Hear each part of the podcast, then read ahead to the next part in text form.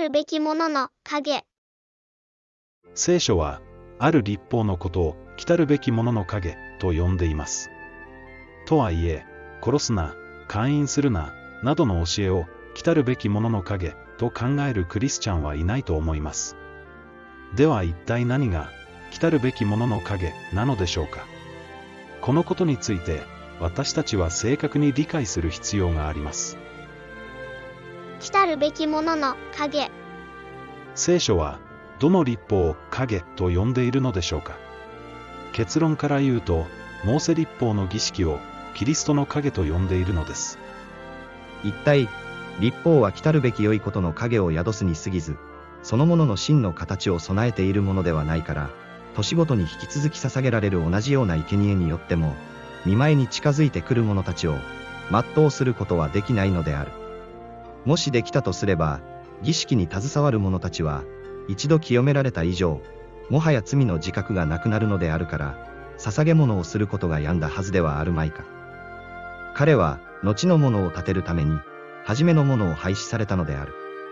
この身旨に基づき、ただ一度イエス・キリストの体が捧げられたことによって、私たちは清められたのである。この通り、モーセ立法の捧げ物は影であり、キリストを予表するものに過ぎないことが教えられています。本体はキリスト。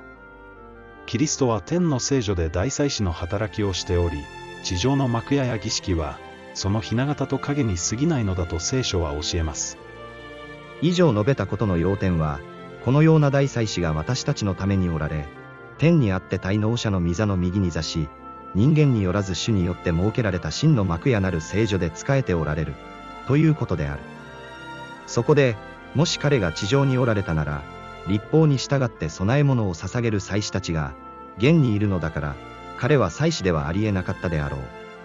彼らは、天にある聖女の雛形と影とに仕えているものに過ぎない。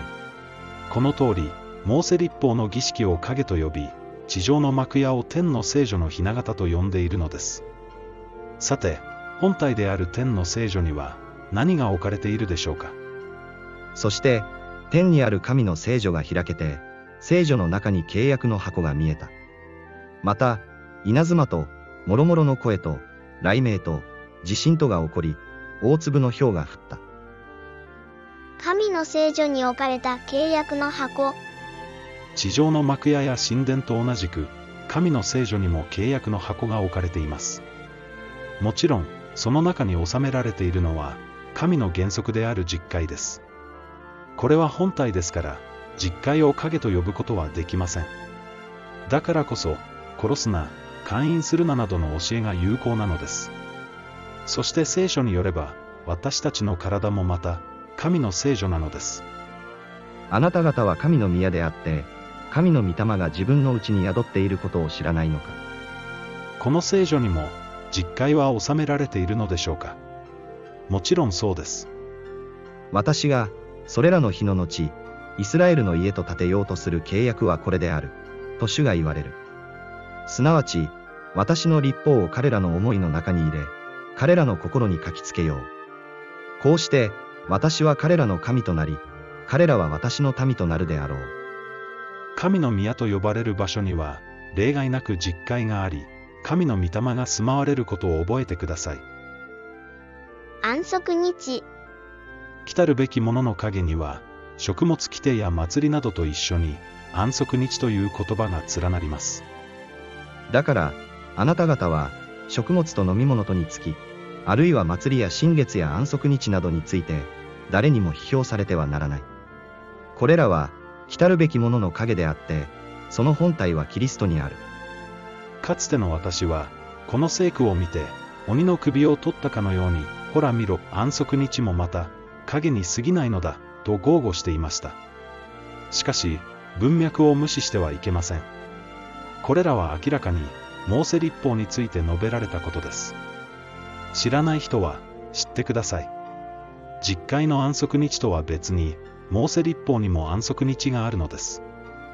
イスラエルの人々に言いなさい。7月1日をあなた方の安息の日とし、ラッパを吹き鳴らして記念する正会としなければならない。どのような労働もしてはならない。しかし、主に火祭を捧げなければならない。モーセ立法には、ラッパの祭り、種なしパンの祭り、カリオの祭りの開始と終わりなど、年に7回の安息日があります。この安息日と、実会の安息日が重なる日は、大いなる安息日と呼ばれます。その日は備え日であり、翌日の安息日は大いなる日であったので、ユダヤ人たちは、安息日に死体が十字架の上に残らないようにするため、その足を折って取り下ろしてほしいとピラトに願い出た。このことを知らずに豪語していた私は、自分の無知と傲慢さを周囲にさらしていたに過ぎなかったのです。罪の奴隷。かつての私が安息日に噛みついていた理由は、日曜礼拝を擁護するために他なりません。同じことをしている方が大勢おられるはずです。ここで知ってください。殺人や姦淫が罪であるように、安息日を汚すことは罪であり、実戒に背くことは不法です。罪を犯している者は皆、立法に違反しています。罪とは立法に違反することです。その時、私は彼らにはっきりこう言おう。あなた方を全く知らない、不法を働く者どもよ、言ってしまえ。もう、こんなことを続けてはいけません。もし私たちが、真理の知識を受けた後にもなお、ことさらに罪を犯し続けるなら、罪のための生贄は、もはやありえない。ただ、裁きと、逆らう者たちを焼き尽くす激しい人を、恐れつつ待つことだけがある。私たちは、主が歩かれたように歩く必要があります。それからお育ちになったナザレに行き、安息日にいつものように街道に入り、聖書を朗読しようとして立たれた。安息日の廃止を告げる聖句など、どこにもないのです。それどころか、安息日は、神の民のためにまだ残されていると聖書は教えます。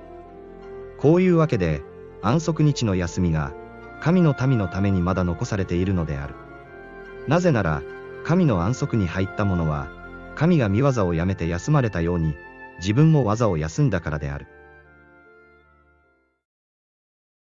来るべきものの影とは何か、お分かりいただけたでしょうか。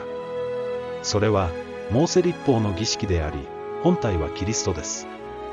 本体であるキリストは、今、天の聖女で大祭司の働きを行っています。実会を前に、私たちの取りなしをしておられるのです。このことを正しく理解すると、本当に聖書が読みやすくなります。イエスが道に出て行かれると、一人の人が走り寄り、見舞いにひざまずいて尋ねた、良き死よ、永遠の生命を受けるために、何をしたらよいでしょうか。イエスは言われた、なぜ私を良き者というのか。神、一人の他に、良い者はいない。戒めはあなたの知っている通りである。殺すな、勧誘するな、盗むな、偽証を立てるな、欺き取るな、父と母とを敬え。割礼があってもなくても、それは問題ではない。大事なのは、ただ神の戒めを守ることである。それだから、これらの最も小さい戒めの一つでも破り、またそうするように人に教えたりする者は、天国で最も小さいものと呼ばれるであろう。しかし、これを行いまたそう教える者は、天国で大いなるものと呼ばれるであろう。とはいえ、これらの忠告を受け入れられない人の心も、痛いほどよくわかります。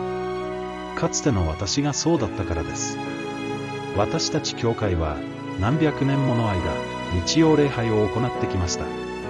少し前までは、日曜日が安息日であるとしつつ、実会はかろうじて保持されていました。けれど、聖書研究が進むにつれて、安息日が復活の前日であり、間違いなく金曜の日没から土曜の日没までであることがわかると、私たちは実会を捨てる道を選んだのです。これが事実であることは、皆、分かっているはずです。それならどうしますか？答えは一つしかありません。悔い改めるのです。神は第7日にその作業を終えられた。すなわち、そのすべての作業を終わって第7日に休まれた。神はその第7日を祝福して、これを性別された。神がこの日に、そのすべての創造の技を終わって休まれたからである。世の初めからある神の原則に従うことは、私たちに本当の喜びをもたらします。火が使えなくなる、風呂に入れなくなる、エレベーターのボタンが押せなくなる、そんな心配をする必要はありません。それは、後から加えられたモーセ立法と、パリサイ人の言い伝えに属するものです。それよりも、父の御心は何であるかに目を向けてください。あなたは、天国で、ずっと神様と共に過ごしたいですよね。それなら、この地上においても、安息日をそのように過ごせばいいのです。仕事が心配ですか？人の目が気になりますか？安息日を休みたいと願い求める人たちは、皆、神様によって新しい生活へと導かれています。まずは、主を信頼し、求めるところから始めてみませんか？何もかも捨てて、主の御心を聖書から見つけましょう。正しいのは、いつだって聖書だからです。